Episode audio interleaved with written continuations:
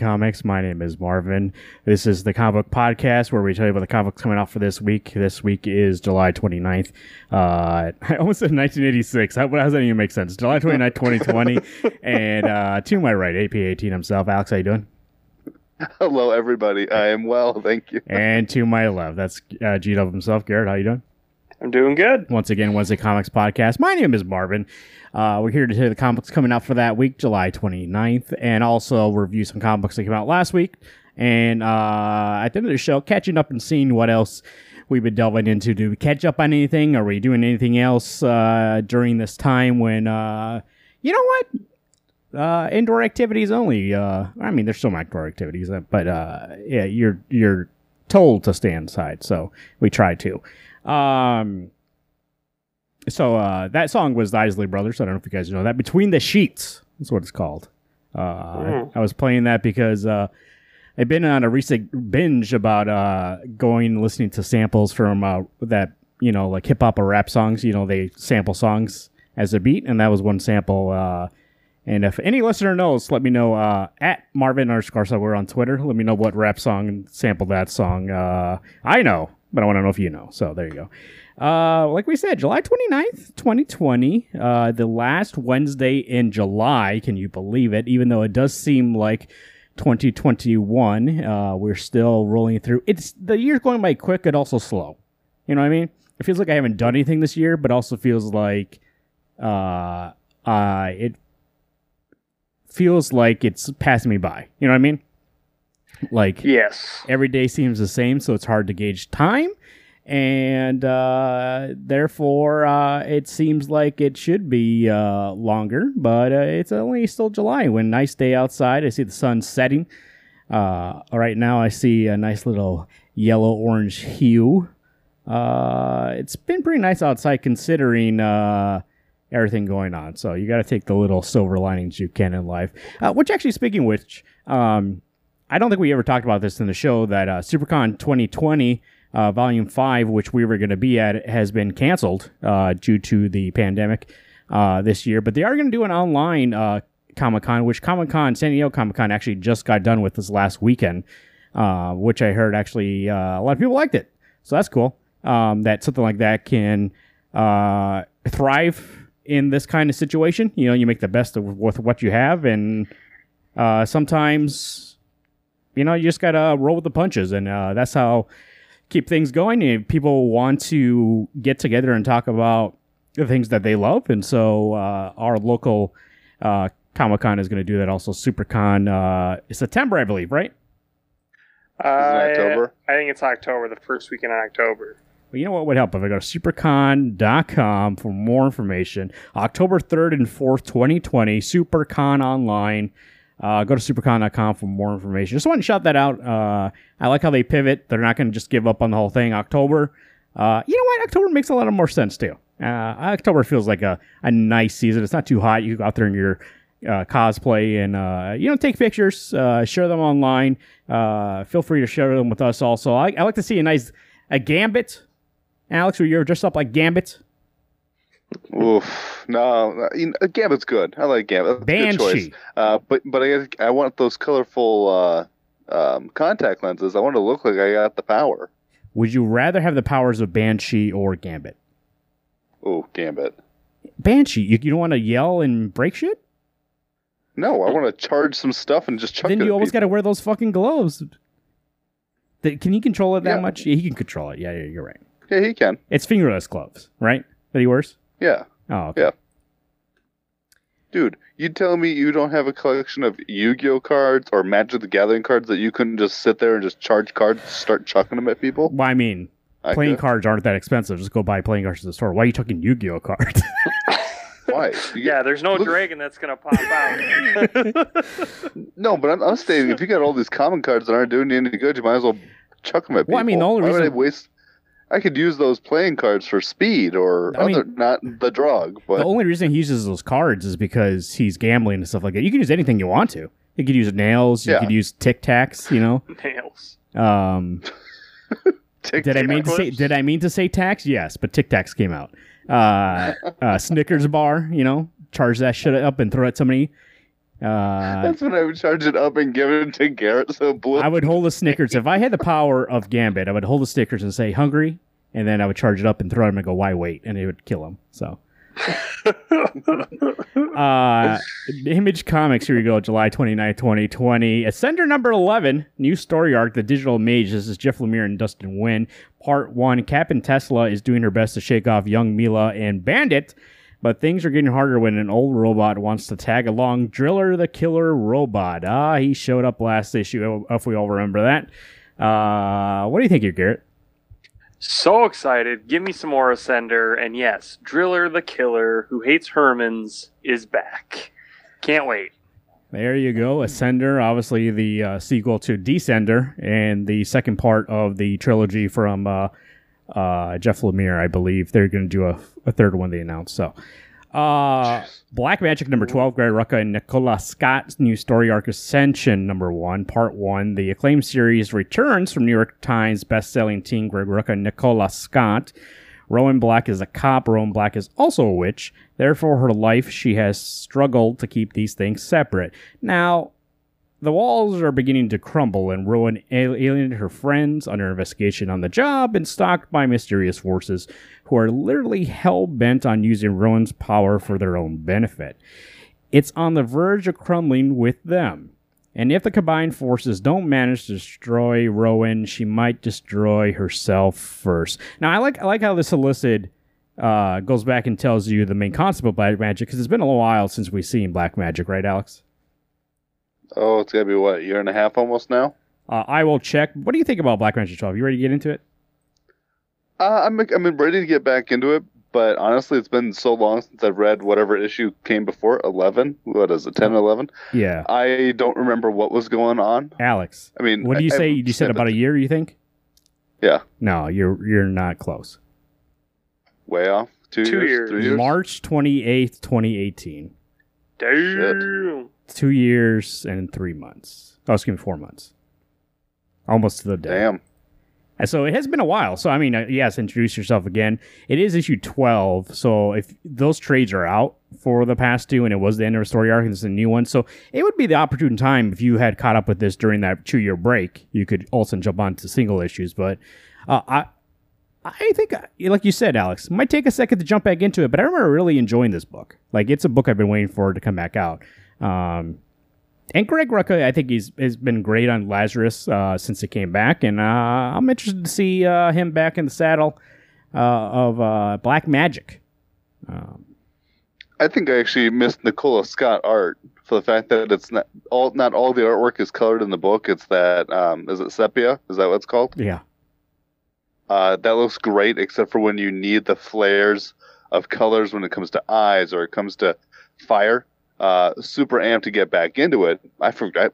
I can't believe two years has passed and I haven't seen this book. Um, but I'm also a little weary to get back into it. Almost.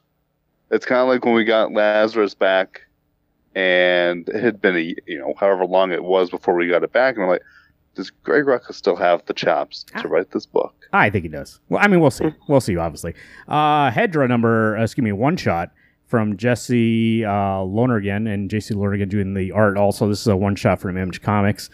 Uh, Inglorious exploration of comics medium with echoes of 2001: A Space Odyssey, Flash Gordon, Chris Ware, and Moebius.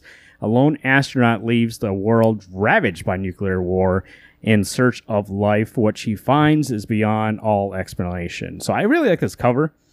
Uh, and so I wanted to talk about this because it does look very interesting to me. I did see, I was trying to look at a preview to see how the art looked, but there's no preview, but there's a video preview. Uh, and I wasn't going to play that because obviously it would play right here in the podcast. Uh, but go to the previews world if you want to see how that looks. I'll check that out later. Um, very interesting looking kind of book. Uh, definitely in my wheelhouse, so uh, might check that out. It is uh, it is a one shot, so it is five ninety nine. But you know, if you're into it, you're into it. Lost Soldiers number one of five. Alice Cotton, haven't seen him for a while. Lucas uh, Calera Casalanguida and Heather Moore. Vietnam, 1969. Juarez, 40 years later. Three men tied by the war they left behind on a collision course with a new one. So there you go. Cover looks very interesting to me. Uh, once again, uh, another book that might be right in my wheelhouse. Looking at the preview, it looks uh, actually pretty good. So uh, there you go. Looking for a new book, a new miniseries. There's one of five Lost Soldiers from Image Comics. That Texas Blood number two, that is Chris Condon and Jacob Phillips, A Brother's Conscience, part one. The first five part story arc begins here. Los Angeles based writer Randy Turrell returns to his abandoned home of Ambrose County, Texas, after the sudden and mysterious death of his brother Travis. Uh, Gary, you're getting this book, right? Heck yeah. I uh issue one is really good and where where it left you hanging, I'm definitely interested to pick up in issue two. Uh, this is one I've been waiting. I mean, obviously a month, but it's been a very long month. It feels like since the first issue came back or came out. So uh, definitely uh, can't wait to read this one. It does feel like a while. I mean, like I said, days seem like forever now. It could have been last week, and I it still would feel like a month. Uh, IDW Publishing, we got a double dose of uh, TMNT here. We got TMNT Annual 2020, uh, Tom Waltz and Adam uh, Gorham. The war is over. The dragon is destroyed. The city is saved, but at what cost? Splinter is gone. The turtles are in disarray, and the Shredder has returned. But all is not as it seems, as the turtles' most feared enemy struggles with the new this new opportunity to regain his honor. Meanwhile, a nearly a nearly decimated Foot Clan uh, belongs to Kiara. Kiara. Uh, but Karai. Karai. I know you asked me every time, but I was forget. But uh, uh, can she truly rise in the task of the shadow? Can she truly rise to the task in the shadow of its greatest warrior? And how does newly changed Leatherhead fit into post mutation NYC? So, what's Leatherhead? Sorry, what? What? What about him? You remember he was on that cover for Team TMNT, and you said it wasn't him. For which cover? Like two The, weeks. la- the last one, I don't think it's him though. oh, okay. Well, this That he, doesn't that doesn't look like him. he just shows up out 'Cause of it- nowhere. it's almost. Well, he still lives in New York. He's still around. He's he last we had seen that he ate uh, an umtram, and now that umtram lives in his stomach. Yeah. Like he's like he's yeah. It, it's weird. Uh, I'm actually really excited for this 2020 annual, and that's actually one of those things that is so nice about the turtles, and especially this issue that we're finally going to maybe get a little more um, background information about not necessarily how the turtles are doing, but how the foot is doing in the absence of Splinter and with Shredder coming back from the dead.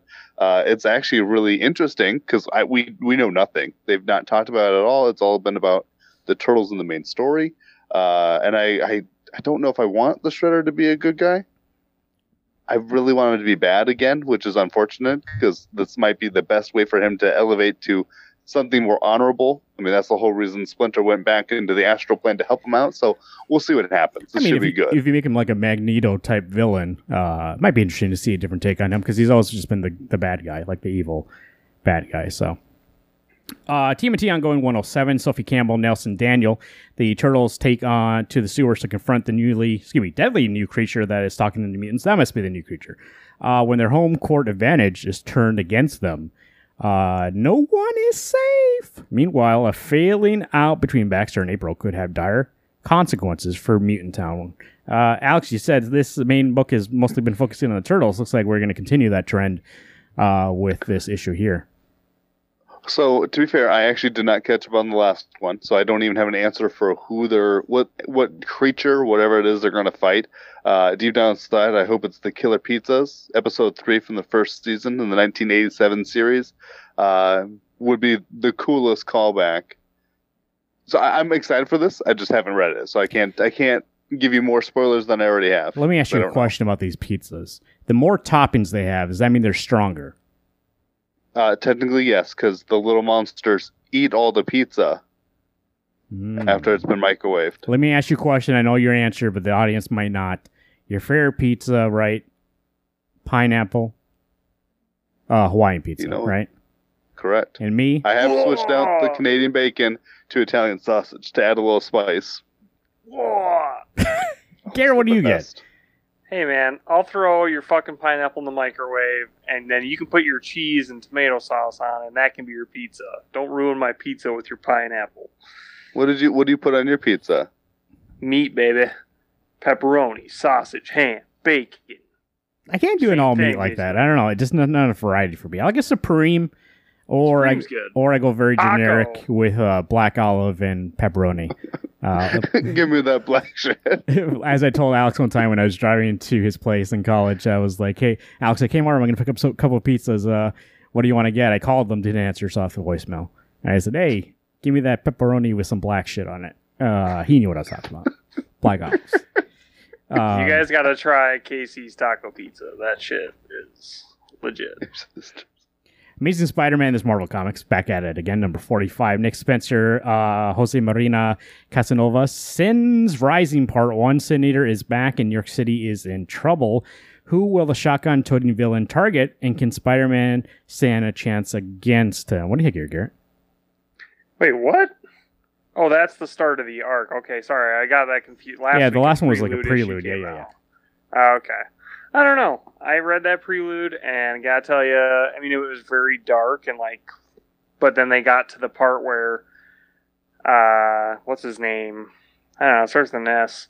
Where the guy is this sin, original sin guy, not original sin. I don't know. It's kind of I don't like that part of it, but the character who plays the sin slash Punisher guy is okay.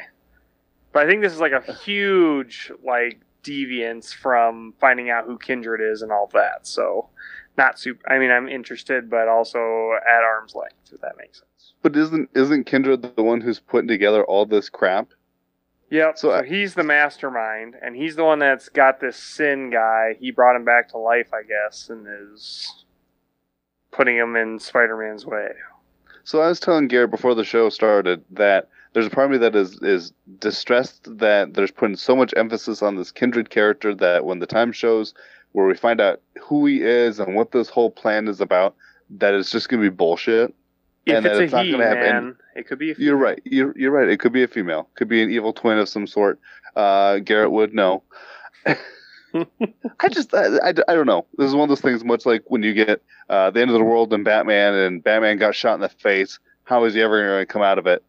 There's so much like pressure on this book now for at least to me to be really good and to blow my mind that I know that at the end of this I'm not going to be impressed. Is and Ryan, that's not me being cocky or full of shit. is That's Ryan just Ottley only in like one every six issues? Yeah. Because he was there in was the a last one, the stretch there prelude, and then, Re- and then he hasn't been on in a while. yeah.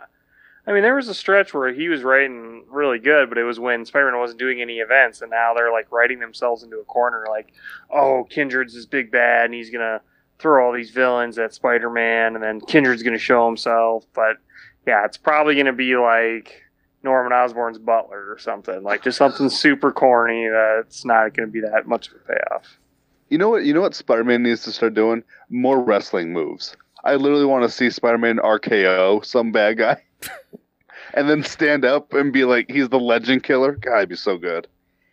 He should call out all his wrestling moves as he does them, like like a Power Ranger. I mean, a, a flying elbow from the from the top of a building would be his ultimate move. I think, right to the fucking throat of a guy. I mean, he doesn't want to kill anybody else. You know what I was actually uh, um, in Spider-Man the game, the one, the newest one, right?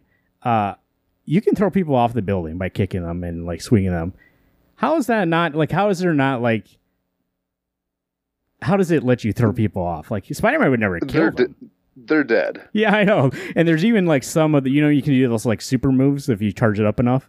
Uh, and they kind of like show you like breaking their fucking neck and stuff. And I'm just like, what? Calm down, Spider Man. These are just thugs.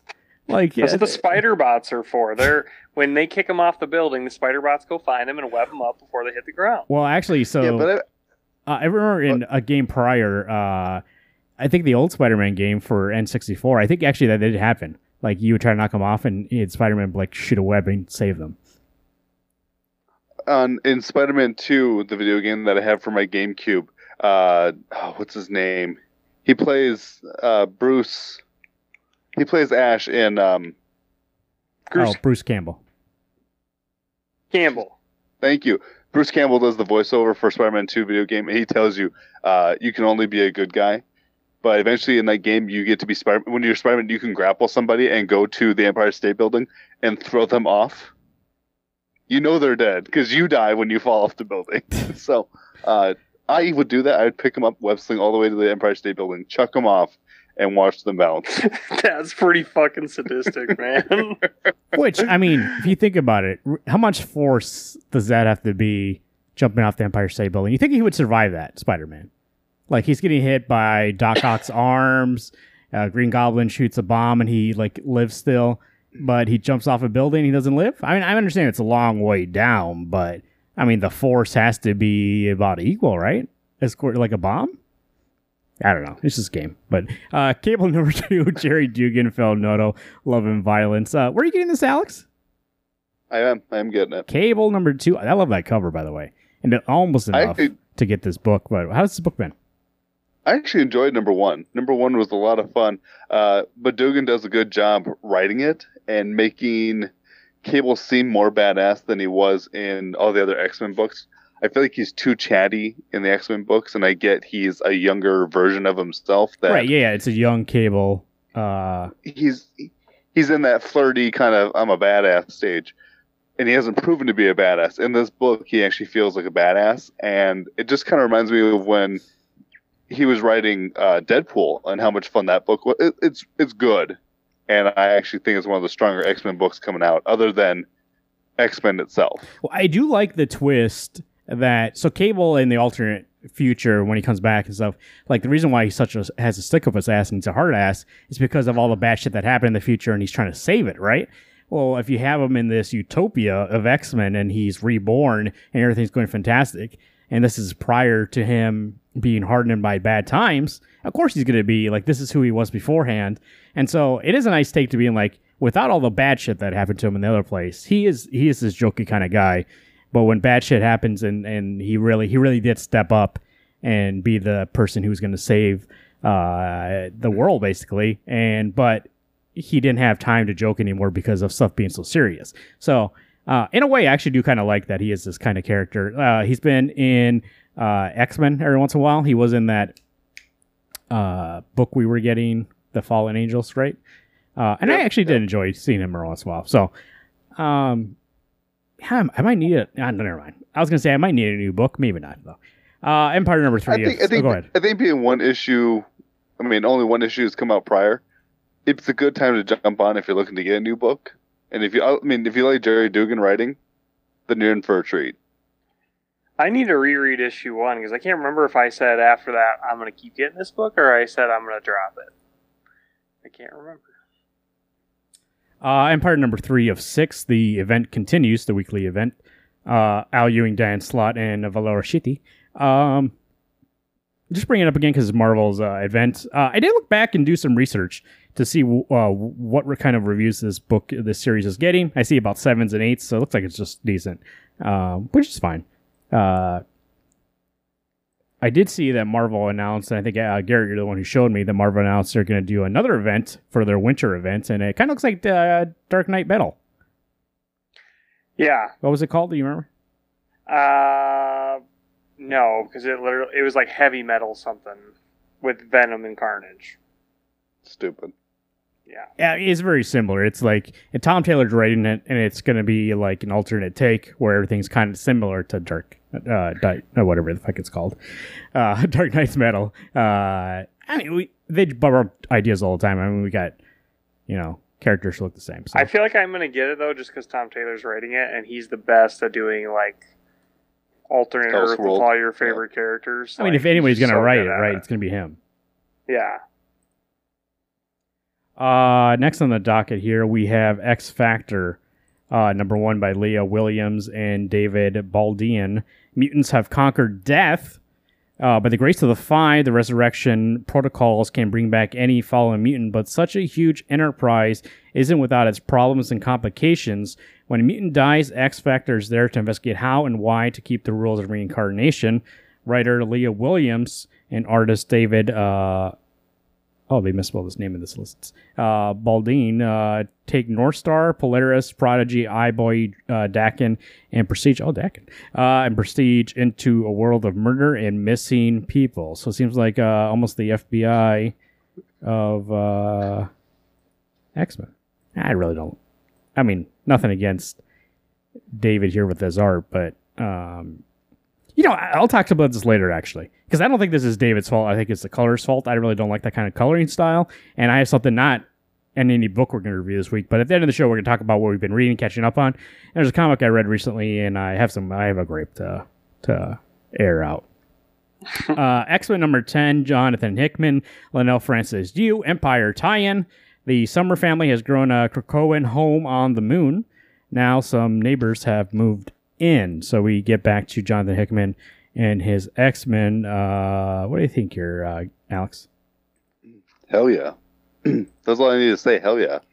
When Jonathan Hickman is writing X Men, you know it's going to either be uh, full of building something or it's going to be a really badass issue, which I think about every other issue has been badass from this series. And X Men itself. Well, no, Francis Yu is back on art, so um, that's good. I did. So, beautiful, you look at the yeah, the preview looks uh, pretty good. Uh, Mighty Morphin Power Rangers. Uh, Ryan Parrott, Danielle uh, Daniel and Jamal Campbell writing the cover there. Uh, as tensions rise between the Omega Rangers and the Mighty Morphin Power Rangers over the return of spoiler, uh, Kimberly takes it upon herself to interrogate their new prisoner. Meanwhile, a team of Rangers on a crucial intergalactic mission come face to face with the herald of a new threat heading straight for Earth. Garrett, what do you think here? Um. Okay, the book was really good, It- like up to issue fifty, and like I still think it's good, but I hate when a book uses the crutch of going back to a villain they've already covered to keep. Oh, sorry, I guess that's spoilers. To keep telling storylines, like when I got to the end of issue fifty. Alex, did you read issue fifty yet? Yeah, I know who the dipshit is. I know he's back. Okay, yeah, and I'm just like, what the fuck? Uh, okay, I'm just gonna go spoilers. Skip ahead like two minutes if you don't want to hear the spoiler. I'll give you right now. Spoiler, spoiler, spoiler. Okay, Drakkon is back. Boo, lame, boring. And then issue 51, like all the Mighty Morphin Power Rangers like remember him, and I'm like, the whole fucking point of fixing like the time travel and all that bullshit is so all of you would fucking forget about Drakkon. But now you all just know about him randomly. Bullshit. Yeah. Called No, he showed up and. I he showed up and I was disappointed. Like if it had been Rita who showed back up, okay, I can understand that. She's a pesky bitch. She doesn't go away. Um, it could have been anybody else on their roster, but Drakkon, no one gives a shit. I know, and I was like not- half expecting it to be like Ivan Ooze. I was like, you put Ivan Ooze in a fucking comic book, that thing will sell. Like you But wouldn't thing- believe. I think the problem is that you and I talked about it and built it up in our head, going, "Yeah, this is where it's going to go," because that makes the most sense. They've gotten past the Mighty Morphin. They weren't doing the dinosaurs anymore. They were doing the unicorn and the mystical creatures. The next jump is ninjas, Mighty Morphin ninjas, and everybody wants to see that. Uh, that would be exciting. So I, I, I'm sure Ivan's on a, on his way, but after 50 issues and what almost 75 issues between this and Go Go, you need to be bringing somebody new. Yeah. You had you had Dane, and Dane was awesome, but he outlived his welcome. Obviously, I mean, he was only in for what 10 issues altogether. That's all you needed him for. Well, I guess Drakkon's here to warn the Rangers about a new villain, but I'm like, Who gives a shit? yeah. Of course why there's a new villain. this? Yeah. Uh, DC Comics uh, once again uh, pivoting to a different site. Batman number ninety six, Joker War, uh, reeling from the effects of. Is this right? It says August 5th. 96. Dang. It says August fifth, but I clicked on comics for this week.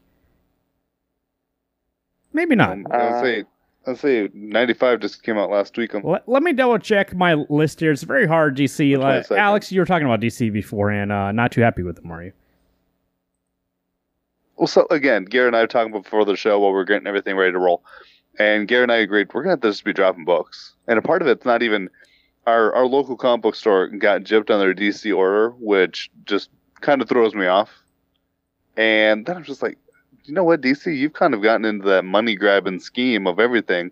And after Red Hood is done, or after what 50, I'm dropping off because I don't care anymore. Uh, I dropped Wonder Woman after uh, Kelly Sue DeConnick is done on her run with Aquaman. I'm gonna drop that book because I don't need it. I mean, I want I want good writers. I want good teams. I'm not dissing everybody else who's writing stuff, but I'm a man of uh, I got to know what you've done before before I jump on board. Yeah, and you know it's it's uh, kind of a shame because you're right. I feel like Marvel has gotten back to the like the storytellers are really at the forefront of these books as opposed and DC used to be that way. Like, oh, we have the best creative teams, but now I'm like, Marvel's kind of kicking your ass right now, DC. Even though DC's limited series and like alternate Earth stuff is still amazing. But their main continuity stuff right now, like ever since Bendis came over, cockapoo Uh, here we go. I found the actual list. Red Hood Outlaw number 47 uh, by Scott Lobdell and Paolo uh, Pantalena. Uh, so we have that Red Hood Outlaw coming out. And uh, you're still getting this book, right? Garrett and Alex? Yep. Yeah. How's it been? Are you Uh, caught up on the year? Because I'm not. Yeah, I mean, you can tell it's kind of winding down. They've been following this storyline for a while now where Jason is trying to make this team something different than what it used to be. Yeah, Lame. I know. So, I don't know. You can tell it's coming to an end, and they're just trying to like make the storyline last. But there are still some good moments between Red Hood, Bizarro, and uh, Artemis. Oh, Artemis. Uh, especially, I might do a minor spoiler for you, Al. Sorry, but That's fine. there was a, there was a time where Artemis and what's her? I mean, and uh, what's the weapon called? Essence. No, her weapon is it like oh, goddess? um, yeah, her axe. yeah, there was a there was a little bit where they were separated entities, but now they're back as one again, and I'm like, you never need to separate ever again because the two characters separate of each other was so just lame. Um, so yeah, it's all right, but yeah, you can tell it's coming to an end. Suicide Squad number seven, Tom Taylor and uh, Daniel Sampere on art. Uh, and he's out with a partner in his pocket. Deadshot walks away from the Suicide Squad in hopes in reuniting with his daughter Zoe and making things right at last. You, but you can't outrun your past when he's when it's still looking to kill you. And their family reunion quickly takes a turn for the deadly. To whom can Deadshot turn when he's left behind everyone who once had his back? How's this book? Garrett, question for you. Yeah. When um was Batman in number six? Yep. Okay, so I am caught up on it. Uh, this book's amazing. It's so it's one of the top. I might be one of my favorites of DC right now. I'm gonna I'm gonna give it the top spot. Tom Taylor has written an amazing team. Uh, sure, spoilers. He killed one of my favorite characters, at least as right now. Uh, but he made up for it by bleeping out someone getting shot in the face. Not that I mean I realize that was that was the art, the artistry, but the whole book is just amazing. Uh, I realized Red Hood used to be on the top of this list. That was before the team got split up. I don't even care that I don't know who half the Suicide Squad is right now. It is so damn good. Yeah, it's funny, it's edgy. You still got some of your classic roster from the Suicide Squad. You got some new people, and then the you know the background of it has been like Amanda Waller and big government agencies and things like that who who controls the Suicide Squad, and so that piece of it has also been really fun. And man, Tom Taylor's killing it this year. Uh, speaking of which, actually, is he on here? No, he's not on here. Never mind. Uh, DC Cybernetics Summer Number One. This is their uh, summer. You know, DC likes the, the holiday specials, right? They do Halloween, uh, Valentine's Day. Here's a summer. Get into the summer, huh? Anthology special. We have Joshua Williamson, Stuart Moore, Max Bemis, Steve Orlando, Andrew Constant, Paul Potier, and more. Nicola Scott on art, Coley Hammer on art, David uh, Lafuentes. I haven't seen David in for, forever. Uh, David? Steven. David. Uh, Greg Smallwood, and then Dan Mora on the cover. It looks like we have here Harley Quinn and Cyborg Man Conqueror, truly Titanic Water Slide, Cyborg Superman, and Cyborg Superman. Cyborg comma, Superman, comma, and Cyborg Superman. So we got Cyborg Superman and Cyborg Superman. Finding it difficult to have a conversation, much less a fight, and Batman tries everything to escape a summer cookout, uh, even taking the uh, omnipotent brother Eye and his newly infectious Omax. Uh, it's not just the cyborgs hitting the surf. Flashes from across the multiverse gather for rights to claim the fastest Flash in the multiverse. The description continues. Mercury Flash is, is that meant to be in the solicit? The description continues, or are they just telling me it continues? Uh, Mercury Flash from Earth 44 is out to win it all this year, and the only person standing in his way is Barry Allen. And Red Tornado is on a camping trip with his wife Kathy and his daughter uh, Traya, but he's distracted by Justice League Matters. When a threat emerges, will Red Tornado be able to protect his family? So there you go. Uh, obviously, none of the stories uh, seem uh, too dire, and it's supposed to be a nice, fun read. So if you are interested in uh, uh, th- these kind of books, uh, one is coming out this week, right in the middle of summer. So there you go. Alex, what do you think is going to be your pick this week? A lot of good choices here. Oh. I'm gonna go with TMNT, the annual 2020 annual. Get some tie back to the shredder. TMNT, the Shredder. You're going to hear more information on whether or not he's a bad guy, good guy, good choice, I think, actually, uh, especially since you've been waiting on that information. Like you stated, uh, get some nice uh, closure and maybe uh, set up for what is to come in TMNT. Uh, Garrett, what do you think? I'm going Suicide Squad number seven. Uh, this book has just been too great, and it's what I want. I've always wanted out of a Suicide Squad book, so I can't wait to hopefully keep getting this for a long time. So I was going to say when I saw it on the list being, and when we talked about it, Black Magick 12, uh, but if I'm really going to be honest with myself, uh, when I was going through the solicits here and picking which ones I would talk about or we bring up the show here, when I saw that Texas Blood number two was going to be on here again, I did get excited, be like, oh yeah, that's out this week. So I'm going to pick this that Texas Blood number two. So uh, I'm very interested to see where that series goes. Looks like now we're getting introduced to some more characters in the conflict of the main series. Now that Travis has died, his brother comes to town and uh, tries to figure out what's going on. So, but Strallo, uh, Yo, we know you've been like you went off on a sabbatical. You learned the way of pressure, the way of humidity, the way of the sun and moon. Uh, so, what would you say for this week? What how's the weather looking? You know it's gonna be warm. It's gonna be. I mean, when I say warm, still 80s, still. It's gonna be survivable. This is uh, at least where we're at, is South Dakota. It's always hot in the summer. It's always cold in the winter. It's always rainy when you don't want it to be. Uh, there might be a couple couple spats of rain probably come Thursday, my day off. So of course it's got to rain, so that everyone knows I'm right.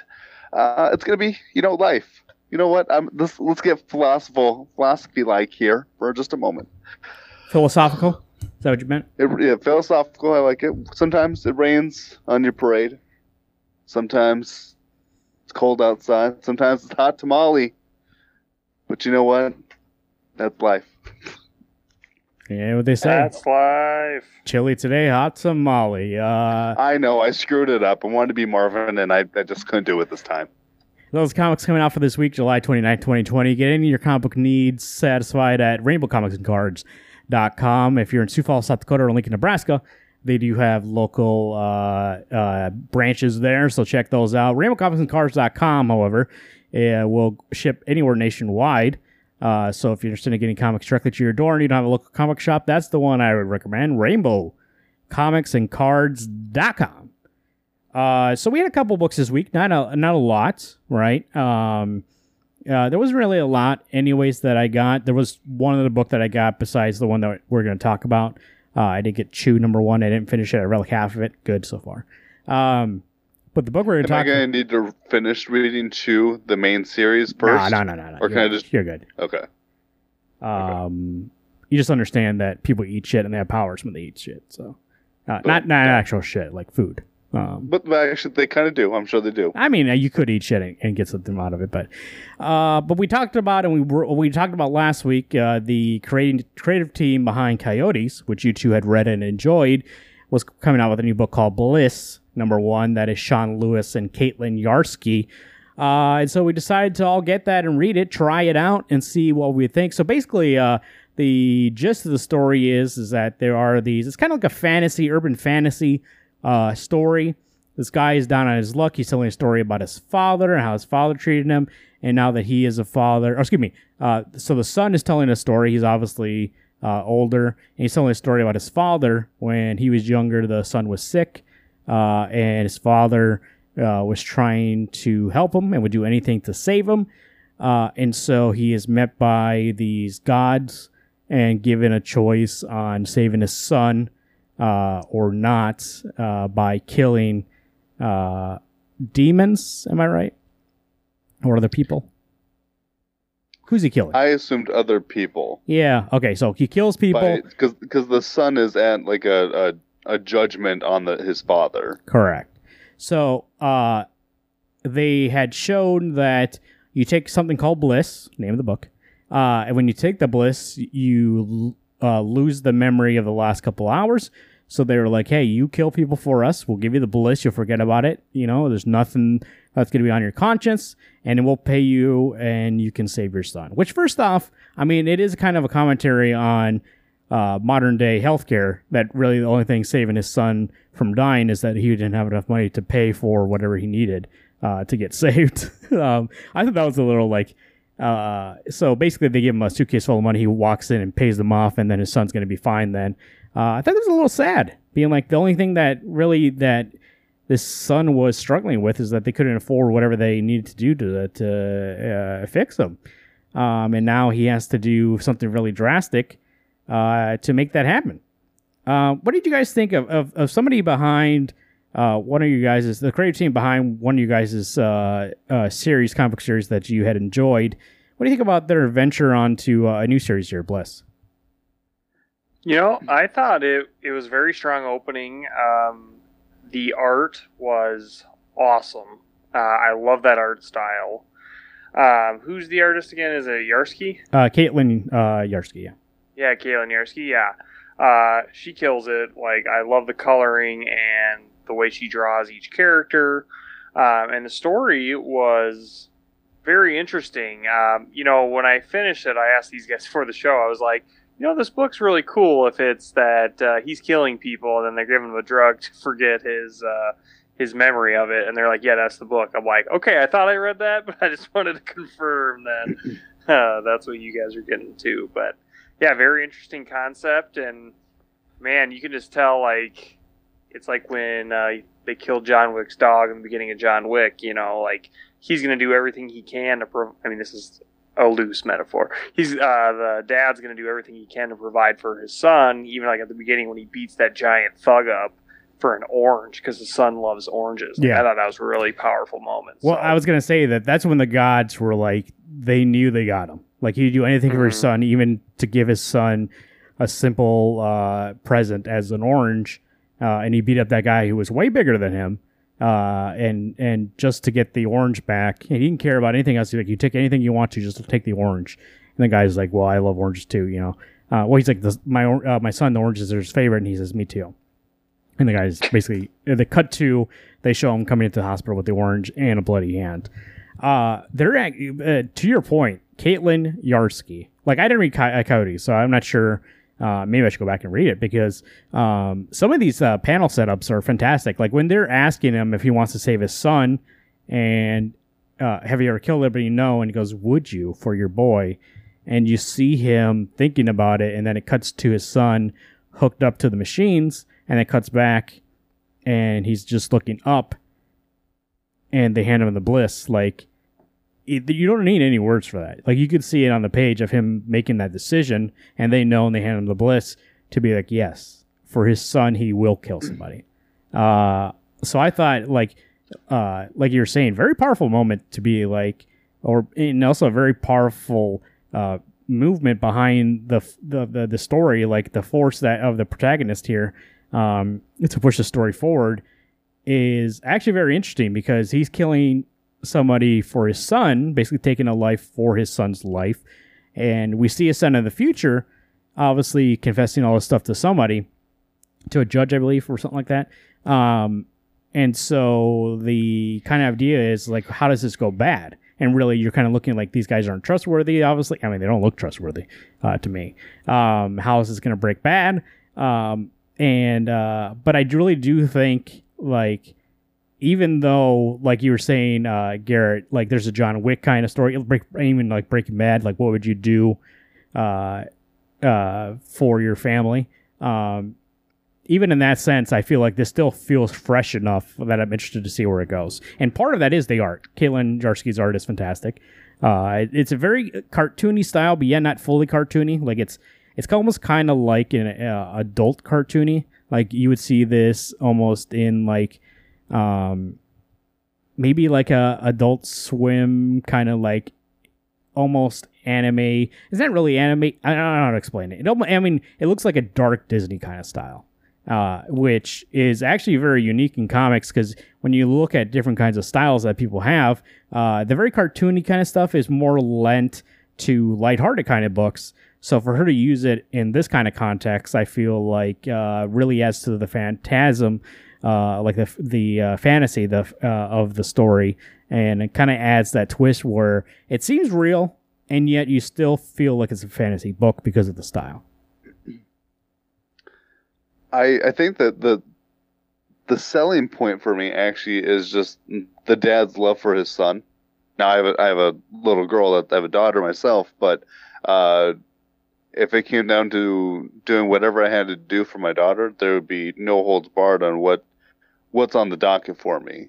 Uh, for this dad to get the gift for his son, which was just a simple orange, and winning a fist fight, or I mean, I don't know if I would go as far as wanting to sell my soul, but I'm thinking in that in that spare of moment, you're like, you know, I will do whatever I need to do, uh, whether it's make a deal with these three demons or three uh, monstrosities who are sitting in their hot tub enjoying their little sake or whatever they're having. Uh, I'll do what they want. Um, it actually kind of reminded me of Doctor Star and was the Future of Tomorrow by Yeah. Jeff Lemire, that four issue run. And at the end of that book, I I remember being teary eyed. I remember being choked up. And there were there was just one moment. It wasn't super super big for me, but it was just that his agreement of doing yes, I'm going to do whatever I need to do for my son. That really pulled me back and just reminded me, going, okay, you know what? I'm going to enjoy this book. And deep down inside, I hope there's stakes. I hope there is that. Um, I want to get choked up. I actually kind of read books nowadays, kind of hoping for something to tug at the heartstrings. Uh, I don't think myself as a, a Wolverine or a Batman who is devoid of, of love and, and enjoyment, but I want I want to feel that sadness almost. I want to feel what this this character is going through. And so far, this first issue has at least shown me that this book has the potential to do such a thing. Oh well, uh, the uh, kind of cliffhanger to the book is, is at the end he pulls his dad out of this kind of muck uh, and says that you're the only one who can stop the god of oblivion, uh, and they'll have to forgive you. Uh, they'll have to. So I am very interested to see where that goes. Um, the cover for the second issue is his son uh, in the past because he's still younger, uh, holding an orange full of bliss. And so I'm very interested to see where that goes. But like I said, it's like an urban fantasy, but in the sense that, like, the fantasy stuff is very, I would say, light. It's not super into it. Like, you're not going to, it's not really talking about, like, the magic in it's more kind of implied than shown. Uh, and so, I, I, it, you know? It really hooked me into it. I thought the writing by uh, uh, Sean Lewis was uh, great. Uh, there's a lot of it, which I explained uh, earlier, but there's more to it uh, that um, he lets the art tell the story. And I really do like when uh, writer trusts their artist in that kind of way. Like even the scene when um, he goes and kills the person is implied. Like you don't see him kill anybody, but you just definitely see the lead up to it, and then it just cuts to the next scene. And I think somebody who has that kind of ability to show less uh, and do more with that, uh, I think in the end turns out to be better than somebody who shows more uh, and do less with that. So, um, uh, I, I really like this book. This was like a solid uh, nine for me. Yeah, I'm sitting at a nine for sure. Uh, not quite a ten, but I'm imagining that at least one of these eight issues is going to be a ten because it's leading to some fun, fun storytelling, and uh, yeah, we'll see. What, these monsters really intrigue me. I want to know more a little bit about that mythology, but I'm sure we'll get some of that. I will side with a nine. That's a good a good safe spot. Not quite ten, but like Garrett said, has potential. Uh, Coyotes is on Hoopla actually, and Coyotes had a couple tens in my in my recent memory. So I, I look forward to seeing where this book What goes was it like ten issues in issues? these last seven issues. Coyotes. What? How many issues was There's Coyotes? Eight. There's Eight. eight. So there you go. Uh, Read it, Marvin. Read it. It's good. All right, all right. I mean, I do see it here, uh, so I will take a look at that. Um, you guys read a book, uh, correct? Power Rangers. Uh, what's it called? Ranger, Ranger Slayer, Slayer. number one. Do you know who the creative team is? Uh, Yep. It was written by Ryan Parrott and art by Dan Mora. The Hell yeah! Dan Mora. welcome back. He wrote a he did an entire issue all on his own. It's All not on just his. Christmas. It's Christmas in July. Boom. and so this was our Christmas gift. Although to be fair, he does do uh, once in future, so Okay, that's I don't want true. I don't I don't want to bust on him too much. Yeah, I'm not a big fan of that book though. Bite me. Gosh, you're wrong. um, well, so this is the year of alternate realities because who would want to live in this actual reality right now? It's shitty. um, so this story, I mean, it's not technically an alternate reality. We're in Drakkon's universe, and this is a universe where Drakkon has been killed by the Ranger Slayer, which is Kimberly Hart, an alternate version of Kimberly Hart. Um, basically, so she's kind of been exiled, and she stumbles upon Trini and Zach from uh, the Mighty Morphin Power Rangers. Um, and if you remember, she. But but this this universe is Zach and Trini. yes, I didn't. I, yes. Sorry, I don't want to be. I just didn't want to confuse anybody.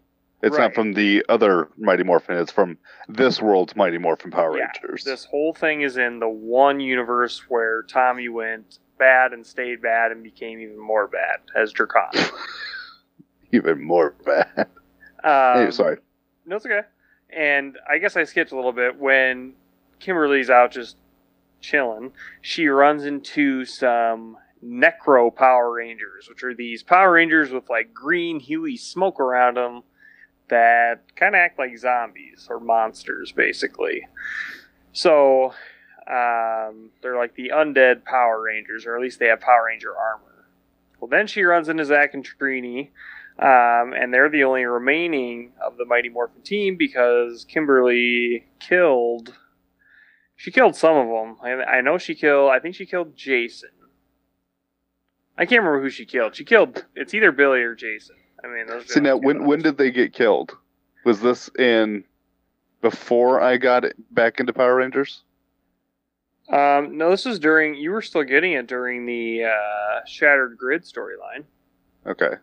They go into who killed them. Drakkon's backstory, but anyways, Yeah. Billy and Jason die somehow horribly, and what Kimberly killed one of them. But anyways, this is her like gaining the trust back of Zach and Trini, and they're going to take down um,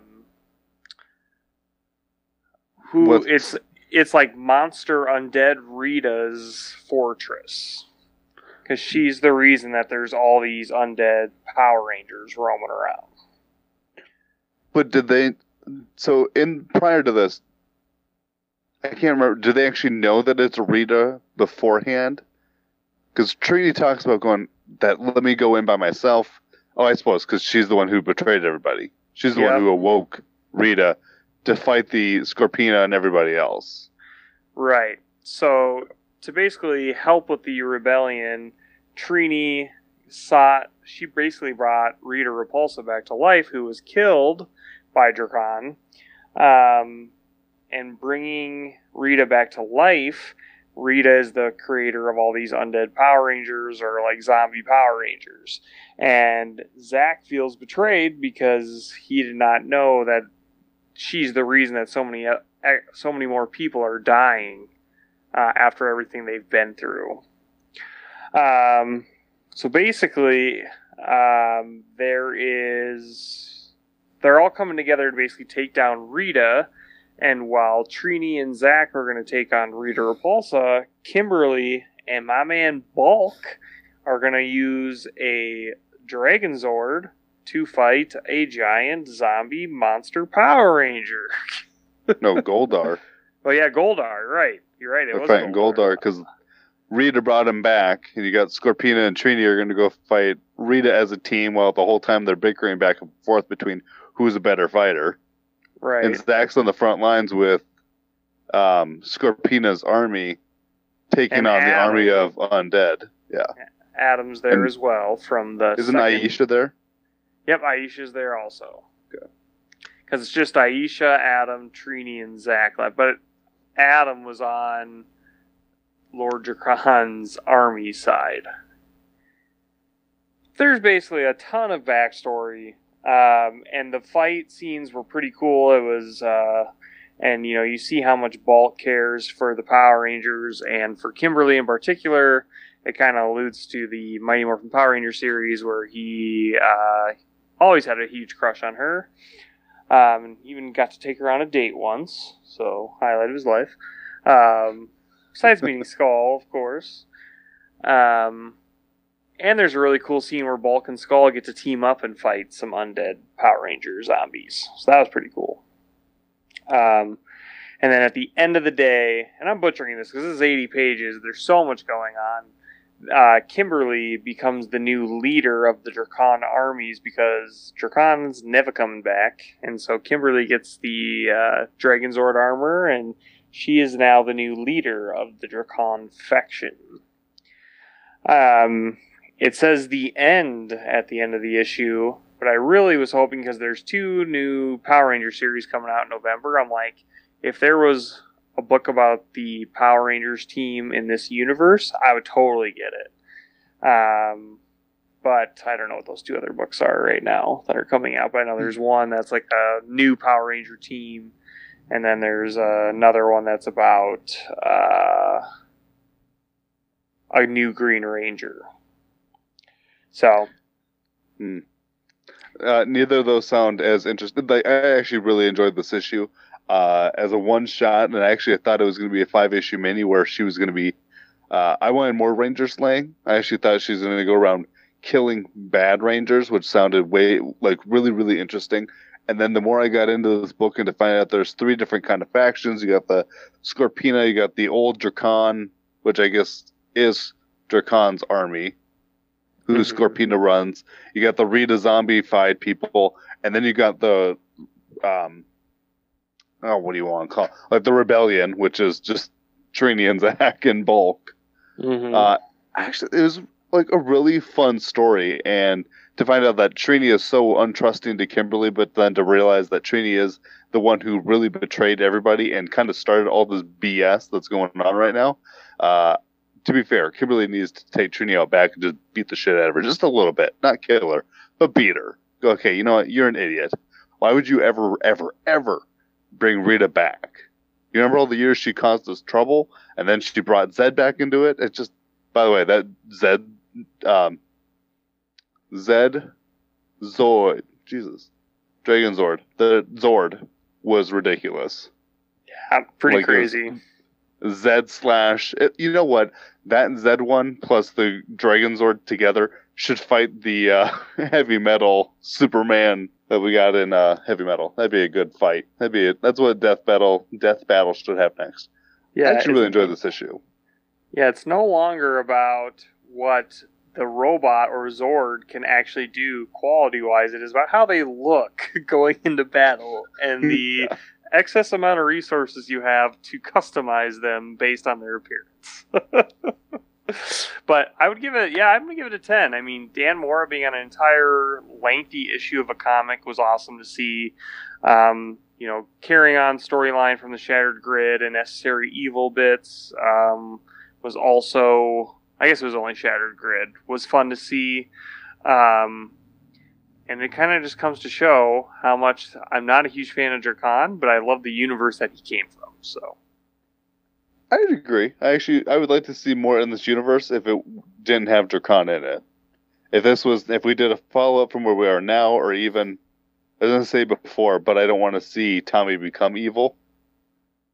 That right, would, I, that that would defeat the purpose of my enjoyment. But I just to think see Tommy and. Drakkon are just so overdone. It's like new exciting villains, but yeah, I mean like. Why would you not do Ivan Ooze, baby? like that seems like a sure thing. Hmm. I'd give it a ten. I did I did enjoy this a lot. And for eighty pages, it read way faster than eighty pages. Right? Power Rangers the Slayer.com. Is it what's it called? Rangers Slayer. Uh, Power Rangers uh, Ranger Slayer uh, and uh, Bliss number one. Is that a number one? Use it one shot? Uh, yeah, it's a number one. One shot. There you go. Uh, for this week, those are only two books that we uh, all read. Uh, at least um, for reviews. But actually, at the end here, uh, we've been kind of uh, uh, not only in comic books but in other stuff too. And I know people enjoy when we talk about uh, other things. Um, but we are a comic book podcast, so I just wanted to start first and see what else we have been reading. I know there's a couple books that I caught up with um, recently uh, that weren't going to be reviewed in the show, and I kind of wanted to talk about it. One of which being Giant Size X Men Magneto number one. I read uh, comic by uh, Ramon Perez and uh, the writing by Jonathan Hickman. Um, so this comic book I wanted to talk about earlier. Ramon Perez art. If you ever seen Ramon Perez art, fantastic. Uh, his style is one that I really enjoy. Uh, when he did the uh, Tales of Sand, uh, I thought it looked fantastic. Um, and he obviously, if you heard last week's show when we were kind of looking into it, he was brought in late uh, for this kind of comic. Um, he necessarily wasn't the original uh, artist. Um, I thought the story was really good. It's actually a nice. Uh, it actually is something that is probably going to show up in the main series of what happens in it. Um, if for you two, are you guys getting this book? Or have you read this book? I read yeah, it. Yeah. I have it. I have it. I haven't read it, but I have it. So something happens in this book, which obviously is probably going to come back later. Um, a character uh, is in this book that we've been uh, seeing this whole time might be in business for themselves. Um, but the art, like I said, Ramon Perez is a great artist, and I just think the color is way overcolored. It it looks too cartoony and shiny. Everything like I don't know. It it obviously over uh, Perez's pencils, and I just thought like I really couldn't like get into it super a lot because I was just like I know his art's better than that. Uh, it wasn't bad. Like the pencils obviously are there, um, but it looks too cartoony and too shiny for my taste. But I thought actually the story was decent, um, and I really did enjoy it. Um, there are a couple good panels of Magneto. If you enjoy Magneto, I think you'll enjoy that issue. So, I want to talk about that. And actually, um, uh, earlier in the show, I said I hadn't finished Chew. I just had a little bit of it left. And so, when you guys were talking about Power Rangers, I finished the last couple pages. Um, and I want to say this once again. To talk about the art. Uh, Jonathan Layman on the on the actual book. This book actually seems less jokey than Chew. Uh, if you've read Chew, the main series, uh, it was riddled with jokes every issue. Not only uh, jokes uh, in the main story in the forefront, but in the background there would be jokes all over the place, and most of that was Rob Guillory putting jokes in the art. Uh, this one has a new artist. Um, Rob Guillory is not uh, on this book because he's probably doing his farmhand book. Um, so instead, we have Dan Boultwood, and uh, you know what? I think it's. I want to say it's a drawback. Like uh, I enjoyed this issue. I thought the the the the characters are still there. Uh, the kind of universe that I read in, in the first series of Chew is still there, like the powers that you can have and, and the absurdity of uh, uh, what's going on. People can have powers by like tasting stuff. For instance, there's somebody who is a cook, uh, and when he makes food, he can make it so that you gain powers if you eat it, right? Uh, he can make it so that you can eat this and get strong. You can eat this and get fast. Uh, certain things like that. Um, and but every person has a different kind of power in that way. Uh, but what I miss is that Rob Guillory would kind of take that absurdity of, of, this kind of situation and have jokes all over the place and it was fun to read, but fun to look at too. And uh, it seemed a little more serious this time. There are still jokes, and I did enjoy it, uh, but the art is basically just there to service the story. Like there's no, nothing in the background, no jokes. There's no uh, background jokes. There's nothing really exciting about the art. Like it's passable. Uh, it doesn't look bad actually. It looks actually pretty great. It's more of a cartoony uh, kind of style uh, in the actual term. now, like Bliss, where Bliss was like a dark cartoon. This actually is cartoony. Um, but it's just it, it's there to service the story, which is fine. Um, and actually, uh, one thing that shouldn't bug me, but it does bug me, is Tony Chu does not look like Tony Chu. Uh, I know you, you obviously change artists, but you can't look at the old one and be like, hey, let's make him look like this. Because uh, at first, when he first shows up, I'm like, this is Tony? I would assume this is Tony. And because she calls him Chu, but I'm, then I'm for a second be like, maybe it's not exactly him And but then you find out it is him, and I was like, oh, okay, well he looks different. Like he looks taller and then skinnier uh, in a way, and uh, I don't know. We'll see how the rest of the series goes. I did enjoy this, and I probably will get the next one, uh, especially on the uh, kind of uh, cliffhanger we're ended on and what they set up for the story. But uh, it wasn't exactly the hit out of the park that I expected from Chew. But I like it. It was enjoyable. You know the weird thing that is so there's that Outer Darkness uh, Chew three issue run that happened. Yeah. And Rob Guillory actually does go in on that book. So when they're in the Chew universe, he does the artwork for it, and they had actually alternate covers between um, the Outer Darkness artist, whom I'm sorry, I don't remember who it is, and Rob, and Yeah. it's very good.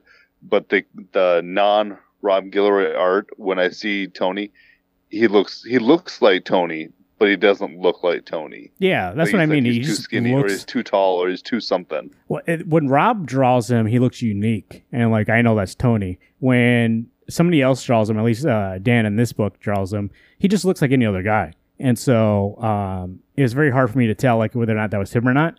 Um, but I mean, like I said, it's serviceable. It's not bad art. It's just not what I expected from this book, and not what has been in this book prior. And he's obviously not Rob Guillory. And um, when I saw the cover, the cover very much looks like Rob Guillory, and then the internal art kind of takes that back a little bit. And I don't know if Dan was trying to establish his own kind of style while still uh, hinting at Rob's style.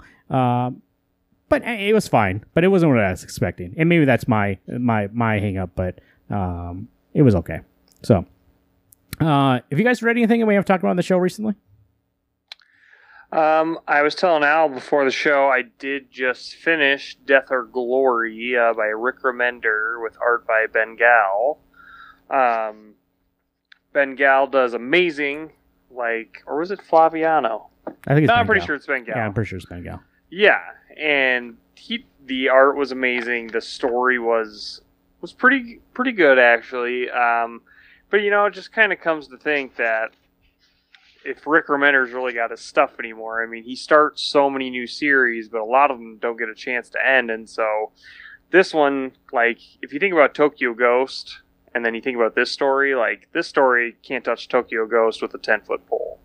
Um, but it, it was a decent ending. Um, unfortunately, it got interrupted by the pandemic, so its ending didn't really have a huge satisfying conclusion for me. Um, and there was also, uh, okay, very minor spoiler. The Camaro in the beginning of the series gets like blown up, and there's a scene at the end where they're at Red's shop, and the Camaro's just sitting there in front of the shop, and I was like, bull fucking shit! I saw that thing get like torn to bits. Like that doesn't make any sense. Um, yeah, it was a, it was a de- it was a decent series, but uh, still didn't end the greatest. I don't think. Well, I was telling Gary earlier with with and not to diss on Rick Remender, he has written some amazing books in the past. It's just the current stuff that I'm seeing isn't as um, sometimes doesn't feel like it's as well thought out. Like Deadly Class is even in the weakest parts of Deadly Class, it was still relatively enjoyable. And obviously now we've gotten back into the full uh, ass kicking, amazing, honestly mind blowing book that it should have always been, and most of the time it is. Um, I, I, it took me forever to get caught up on Death and Glory or Death or Glory because I really didn't care. The things, the things that should have been wow factors weren't wow factors because they were impressive. They weren't. They weren't even wow. They just seemed like the norm, and that's maybe what disappointed me is that this Mad Max three issue run that they that three issues prior to this was just Mad Max stuff. We're running around, we're driving. It's oh man, it's crazy. Blah blah blah. We're gonna harvest these organs. And I was like, I don't think I care. I mean, I'm going to finish it out. There's one issue left to get, but it wasn't wow because I liked it. It was just wow, like I can't believe this is passing as good. Um, yeah, I mean it's it was it was interesting to finish. You know what actually comes out next week or this week actually? Oh, I should I should have brought it up. You know what comes out this week? Uh, it wasn't in our previews beginning because it's not actually an issue. It's a uh, it's a hardcover. Uh, Pulp by uh Sean Murphy, not Sean Murphy. um, Sean Phillips and uh, Ed Brubaker. So that'll be out. I saw week. it on the solicits on Previews World. I know, but I'm saying it wasn't a comic, so I didn't bring it up.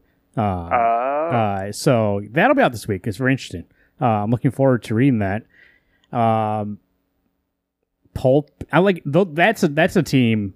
We I know you were talking about this before uh, the show about like Rick Remender, his uh, track record, especially for a, guy- a guy that started with a track record that we were like all over him. We're like, yeah, it's everything he does is fantastic, and then it kind of he spread himself maybe too thin uh, by doing multiple books and not finishing multiple books.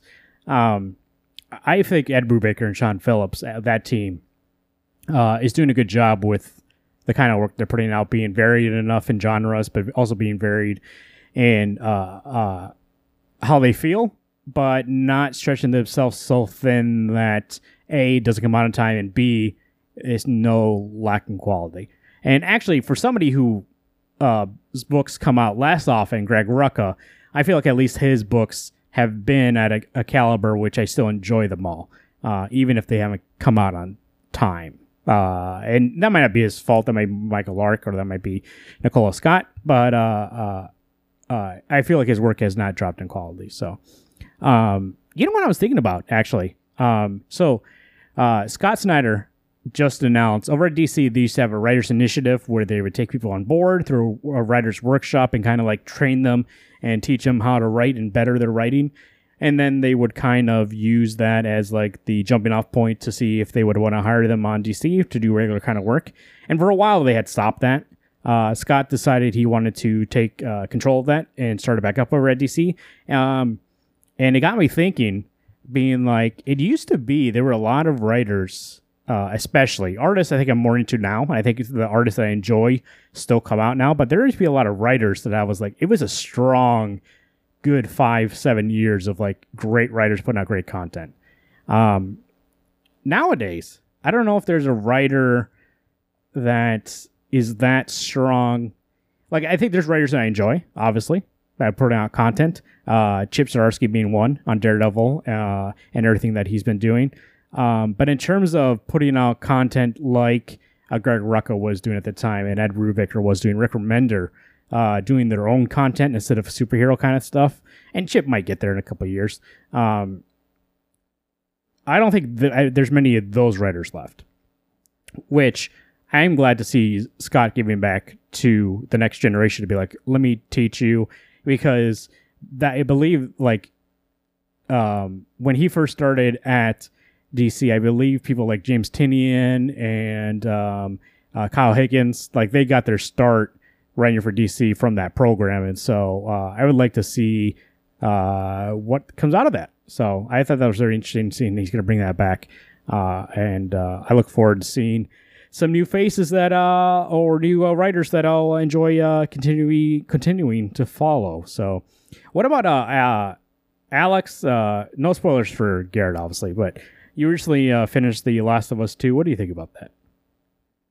Oh, that's a loaded question. Uh, Obviously, no it was good. Yeah, okay. I mean, it, was- it was good. I did enjoy it. Um, but I've talked to another one of my friends actually about it, and he hated it. And I don't know how to how to not spoil it, so I don't want to say much about it. But it's it's even a week and a half later, I still am having a hard time figuring out if I love the game. There's, I mean, I love the aspects of the game. I love the fight style is so good. I mean, it hasn't changed from one. I mean, all it is is it's you being stealthy, you taking out people. Um, but there's things that I don't. That that's that's a tough question for me to answer because I did. I loved parts of it. I loved the characters. I loved. Um, I loved the setting. I loved the. I mean, the whole game. I'm so anxious playing this game because I go in trying to listen for anything that's going to come out and get me, and then when you have to jump into a hole and you're like, yeah, I know something's down there, but you can't see it until you jump down there. Uh, but it's one of those things without Garrett being caught up. I don't want to say much into it because uh, there's so much about this game, whether you liked it or not, that is either uh, a life changing thing to see, or by the end of it, I was so pissed. Either I'm, I'm either I'm pissed at the beginning or I'm pissed at the end. There's things that bothered me about it because I think this game was so visceral that it's hard to wrap your mind around it. Well, you say like I remember I told you that in the first one kind of ends on a happy note. Uh, actually, you finished that right, Garrett? The first one. Yeah, I was gonna say uh, I'm now at least ten years caught up because I beat the first one. So I like the first one. I Um, feel like is a gradual from like oh my god the world is ending and it kind of ends with being like well these two found each other right. Uh, the second one, I Alex agree with. Uh, uh, tell me if you agree with me or not. I feel like it's depressing throughout the whole fucking thing. like it never, Oh like you never feel good about anything. no, and that's I mean, yes. Like At it's the a of the fucking game, I did hard not feel good about any decision I've made. story wise, it's a hard game to play, and especially in these times. Uh, like, there's a lot. Obviously, there's been some sort of disease that has eradicated a lot of humanity, and then now you have these creatures that came from that, and the world is in shambles. So you kind of have that in the back of your head while, while everything that's going on right now. But just from the human side of it, everything going on, it's fucking dark, dude. Um, and uh, I, I- at times like you kind of have to focus on the gameplay i feel like and because the story is so dark and towards the end it kind of gets hard to ignore uh, the story and not really like think about it and like alex said like by the end of it i was like i was defeated i was just like god this is so like i wanted to play more like i think i, I enjoyed it more than uh, uh, alex did alex is still kind of deciding on it i think you have to play probably one more time and figure out his thoughts on it but um I think we both agree by the end you're exhausted and being like, I need to get out of this world for a second. Because like it pops up right away being like, Do you want to do Game Plus? And it's like, how about we take a couple of fucking weeks here, all right? Like I don't want to go Well, back I- into this world. Like I started Game Plus, and I I mean, part of me is now doing like a hundred percent collection where I'm I'm I put the accessibility so I can ding stuff and find it so that I can get the trophies because this is a game that I want hundred percent complete. But I also wanted to relive the story, and I got to a part where I'm just like, okay, I'm not I'm not ready to be in this chapter yet. Uh, so I had to take a step back, and so a part of it's just that I know what's coming, and I I don't think my heart and my brain was ready to be that depressed and yet so angry. And so it, it just yeah, like you said, this game is just it's it's depressing and it really does kind of screw with your emotions on what a game really should be. And I think that's probably what a lot of people um I know this game is divisive no matter which way you stand on it. There's something you're gonna love or there's things you're gonna hate but this there's so much and, and maybe that's part of it. this game just feels too much like what real life really would be like if we got to this shitty of life if, if, if life became this shitty where cities are overrun by monsters and people i mean you don't trust anybody in this game because everyone's going to stab you in the back I definitely- beat the shit out of you I definitely also do feel like I don't know if uh, uh, I know Garrett, you said the first one there was like moments where it was like uh, scary, like it is a horror game, obviously, but um, a horror adventure kind of game. I feel like that 2nd one is way scarier than that first game. Like I played with headphones most of the time, and I don't know how many times I fucking jumped out of my fucking body playing that game. like it, it's terrifying. But I think that's because like it's so the game looks fantastic, but it's so dark and depressing, and you're always in that kind of like it almost kind of makes you numb, and then you kind of get out of it. But because you have to go from the human side of it directly to fighting for your life with these monsters, um, it feels exhausting, but also like that helps make it more tense because you're tense with what's going on in the story, and then all of a sudden it's like now you also got this to deal with. So I thought it was really good about that point about making the atmosphere um, uh, the more real. The one thing I enjoyed about this game is that the AI, when it comes to the humans, so I, I am all about taking out everybody as quiet as I possibly can. Uh, sometimes that's using a, a bow and arrow to people's heads. And I took out three people with the bow. And I'm thinking, okay, no one's going to know where I'm at. The three people that were left go, she's, the, the shots are coming from over here. Because I'm guessing they figured out where my arrows were sitting in people's skulls. Yeah, And so the the guy character goes, "Yeah, she's over the she is over there somewhere. Go look for." her." that's the thing is, And and so they, kind of look in that Some sort of area. They don't know exactly where you are, which would be kind of cheating, being like, "Yeah, of course you know where I am. You're the game," but they know the general area. well, I gave myself away because I there's a car in my way and I I hit the car with my Molotov, and I caught one girl on fire, but the other girl saw me. So I then will, they figured out where I was. I will say, um, and then we can move on to something else. But I will say, uh, one cause of frustration in that whole game is that for a lot of the game, you have different kinds of AR, AI partners, and those guys are fucking stupid. like, uh, I I don't feel like they ever help me at all. Um, uh, so much so that there's one person I won't say who it is to not spoil anything, but literally looked at me like five times in a row, get bitten by a fucking um uh what are they called?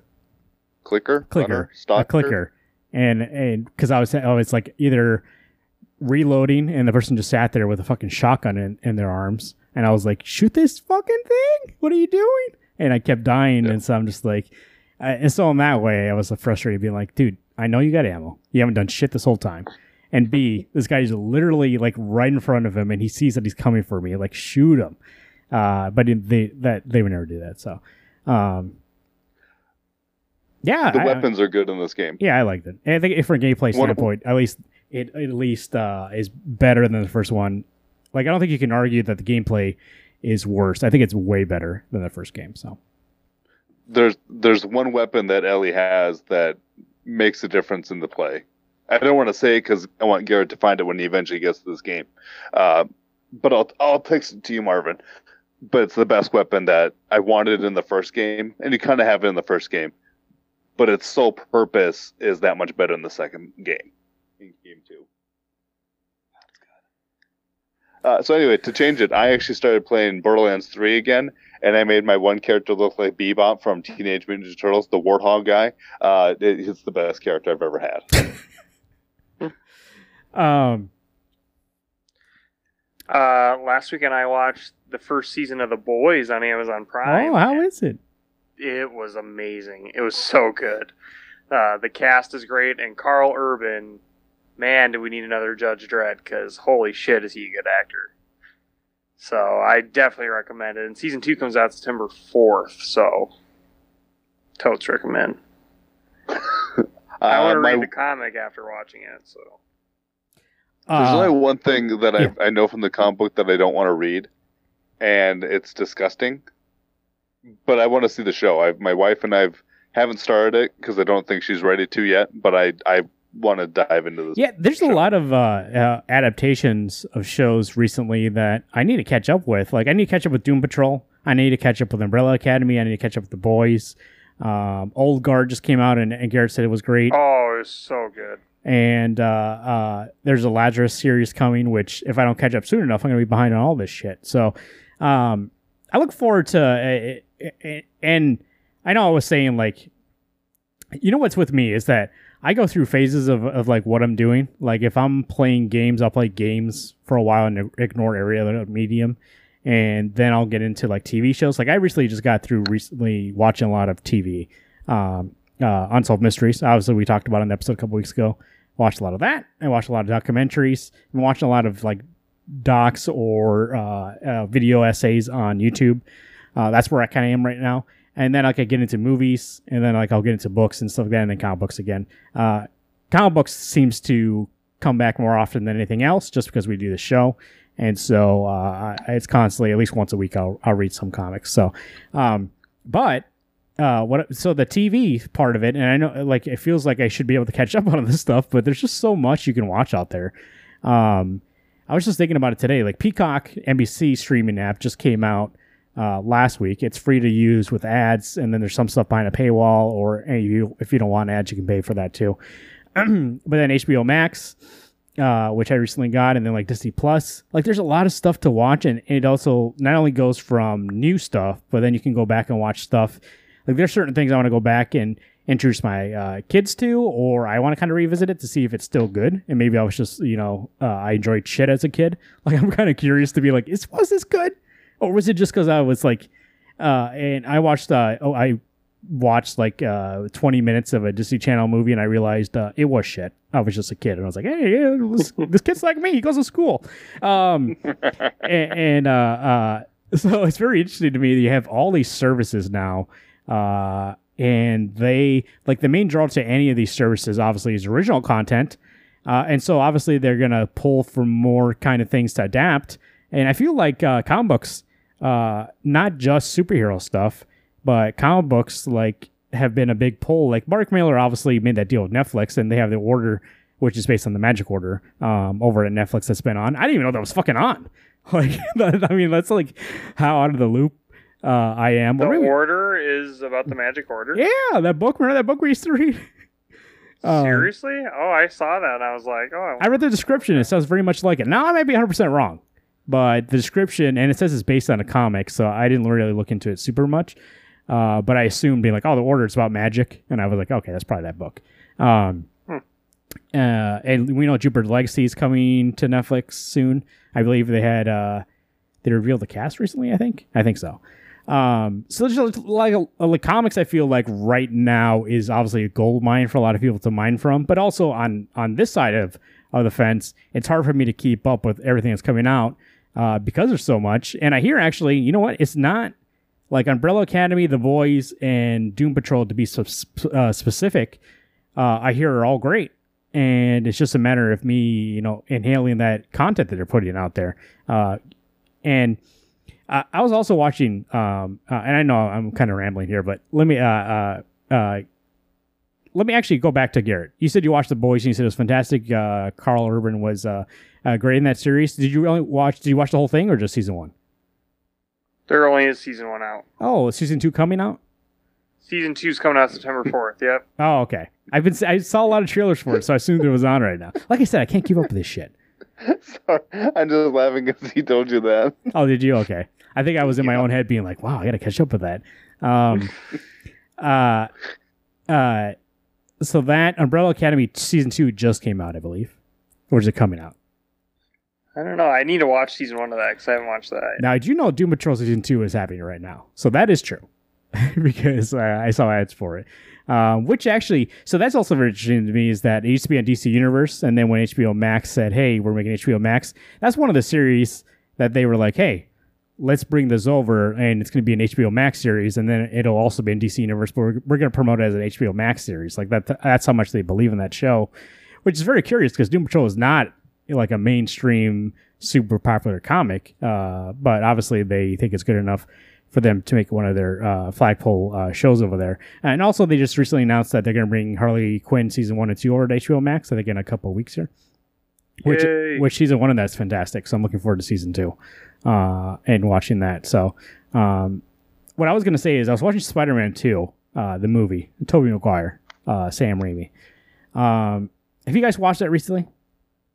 No. I Also- did a couple months ago. you know when I was so I'm watching it, and um, the thing that I noticed, and I don't think I've I like I feel like every rewatch if I've had of Spider-Man Two, um, I don't notice like it still looked like it was good, but this last time I watched it, you can obviously tell CG is like dated. Um, but Mhm. but what's cool is that there are practical effects, so those kind of like meld it together and uh, uh, you really like it. You notice it, and then it goes away, and it's actual practical effect. And then, so it's it's not super distracting. It's a little bit, not super distracting. Um, uh, Doc Ock's uh, arms are really distracting because most of the time they're CG. But I was watching that movie and speaking to this now when I was saying like all this co- all this comic book content is being adapted and actually being adapted well.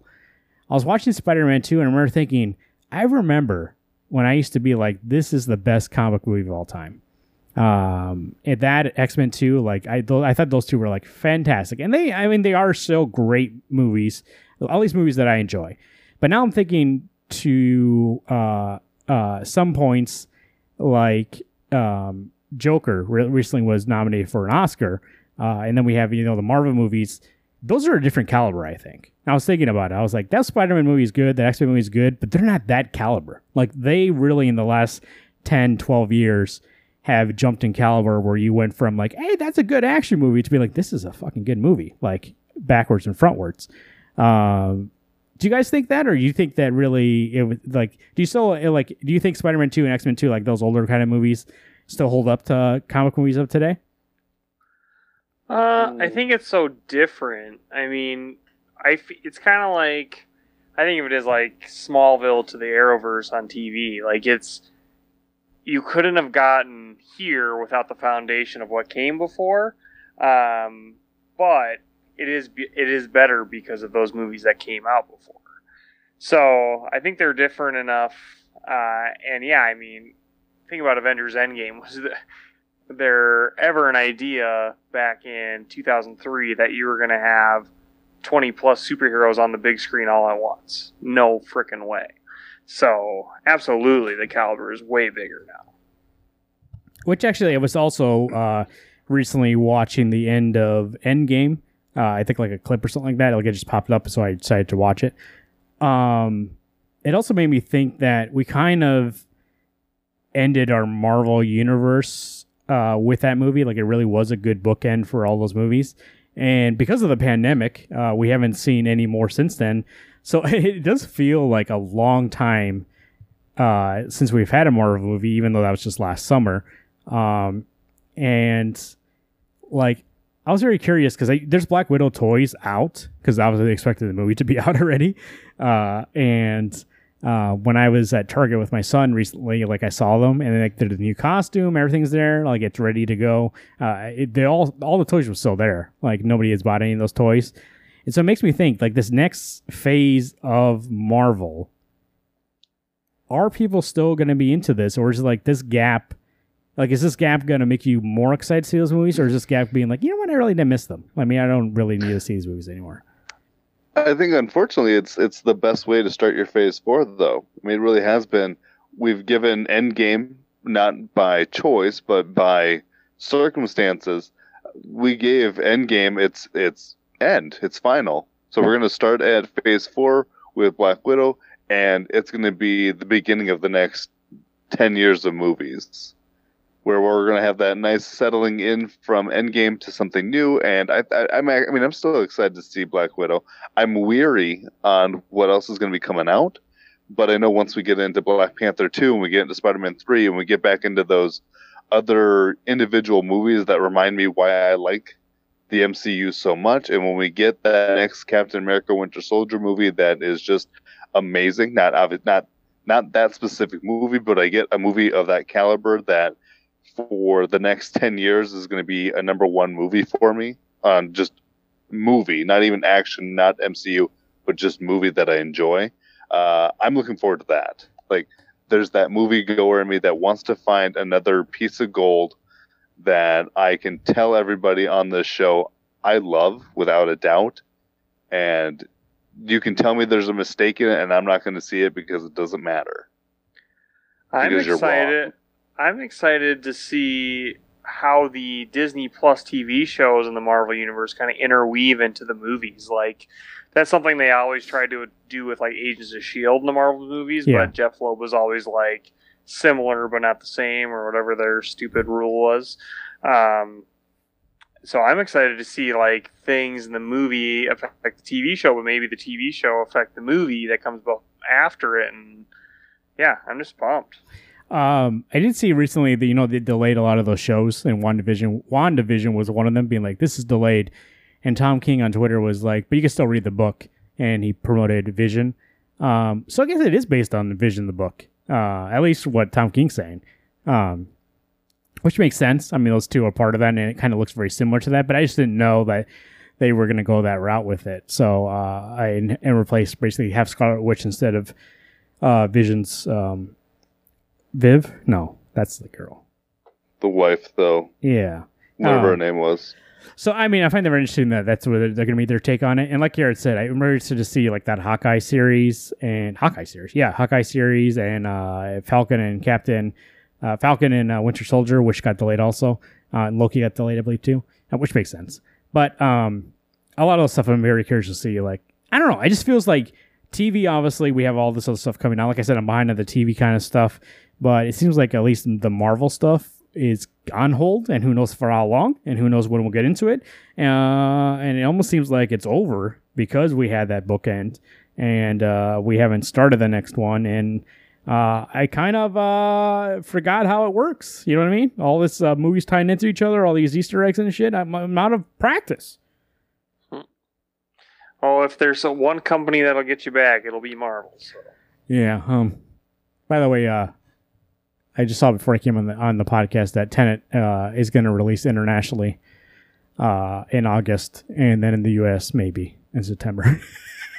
so they just Oh, said they just, they just said, "Hey, you fucking guys are doing something over here. We're just going to release it internationally, and maybe you guys will see it one day." But, um, yeah. So whatever. They're Uh, gonna lose so much money. People are gonna pirate the shit out of you know that. what? Actually, do you guys remember? And this is the last thing I'll say before I wrap up the show here, because uh, we're way off topic from comics. But um, in, in Star Wars episode in the pre prequels, uh, Alex, have you seen the prequels? Yes. So you know when they go to the Senate and they're in those like floating kind of cube things, but they're all separated, uh, and that's how they talk in the Senate, like how those seats kind of look. You know what I'm talking about? Yeah. Yeah. Yeah. I saw somebody had posted. Uh, there's this company, uh, uh, theater company that wants to make socially distanced theaters, um, because I don't think they they think it's going to get back to normal for quite some time, and they kind of want to have something where people feel safe go to theaters, and it looks like that. Like the seats, like you basically go into uh, uh, a circle that's your own. Like your family sits in all these chairs, and they're all kind of socially distanced. Uh, the theater obviously has to be way fucking bigger to like kind of stack them uh, and have the screen way bigger. But I was looking at that and I was like, that is Star Wars, and that's the Senate room. And actually, it wouldn't be bad. Uh, as somebody who used to work in a theater, though, I I, don't know who the fuck's going to clean that thing. But uh, I will enjoy getting back to the theater and watching some movies. I have been enjoying watching stuff on demand and, and stuff comes out. It is kind of nice to be like, hey, it's right here. I can watch it myself. But there's just something about getting out there. Like I haven't seen you fucking guys uh, since March in person. Um, uh, right? No, yeah, I haven't.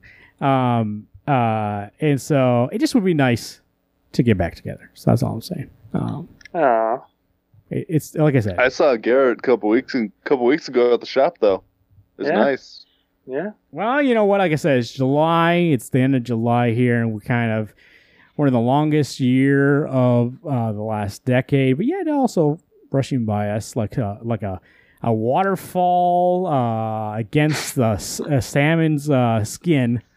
Uh, we are the time bandits and are uh, moving through time as quickly as we want to. So that does not make sense, and it's not meant to. So. Um, uh, speaking of which, though, Time Bandits is on HBO Max. That's my recommendation of the week. If you want to watch a good, fun sci-fi movie, Time Bandits. It's about some dwarves that go through time. Oh, Uh. I What what streaming service is that? HBO Max. Um, nice. So there you go. Wednesday Comics 605 at gmail.com is the email address. Two, uh, 605 215 1849 is the number to call, leave a message. Or go to anchor.fm to subscribe to the show, but also you can leave a message where it says leave a message. You can also go to anchor.fm, uh, excuse me, anchor.fm slash Wednesday Comics. You can also go there to uh, see um, our link to our merch. I don't bring that up that often, but if you are getting our merch, you know what? I wore this uh, nice Wednesday Comics uh, shirt. Got a nice light blue, uh, pink text. It looks fantastic. Uh, uh, out in my vacation, uh, and uh, uh, I like the way it looks. So I think it's a nice, sleek logo. Uh, you're looking at it here. If you like that podcast logo, you can get that on a T-shirt, any color you want to. Um, find us on Twitter at Wednesday Comics or on uh, Alex at Alex Prostrollo, Garrett, Garrett at eighty eight. That's G A R O T twenty one eighty eight. You can find me at Marvin underscore Salguero. That's S A L G U E R O. Uh, we also have a book club. Is that correct? Yes, Wednesday Comics League of Extraordinary Gentle People proudly presents. we are going to be reading uh, New Avengers Breakout by Brian Michael Bendis and David Finch. I actually started uh, reading the first part of it, and uh, two pages in, Alex is going to be in. I guarantee you. Two pages in, he's in. Um, so I'm very We'll, like s- we'll see. like I was saying in the past, we didn't have the blockbusters this year. The s- summer movie season is over. Uh, usually it was May, June, July, and in uh, August a couple of them trickle out, but they're usually shit in August. Um, uh, and so the movie season's over, but it's not over for Wednesday Comics. We got New Avengers, and if you haven't read before and you're missing your Marvel movies, that's the first place to jump on and read that book. And give us uh, uh, your feedback on what you think about the book. Like I said, 605 215 1849, Wednesday Comics 605 at gmail. Excuse me, yeah, at gmail.com or on uh, Twitter at Wednesday Comics. Uh, we are interested in hearing what you think of New Avengers Breakout. So, uh, good show. A lot of stuff to talk about here. I feel like this upcoming week of comics is a nice uh, chunk. Uh, feels like a, a, good start to our August, actually, but uh, it won't be August yet. It'll be close enough, though. Um, and I'm looking forward to seeing what Black Magick brings. I'm looking forward to seeing, you know, what's going on with uh, the X Men. I'm looking forward to seeing, you know, what's going on Ascender. You know, I'm I'm caught up on this book. Descender, fantastic. So uh, uh, very curious to see where everything is going, and uh, we will talk about that next week with you for Wednesday Comics. I've been Marvin. I'm Alex. I'm Garrett. Hey everyone, stay safe and keep turning those pages.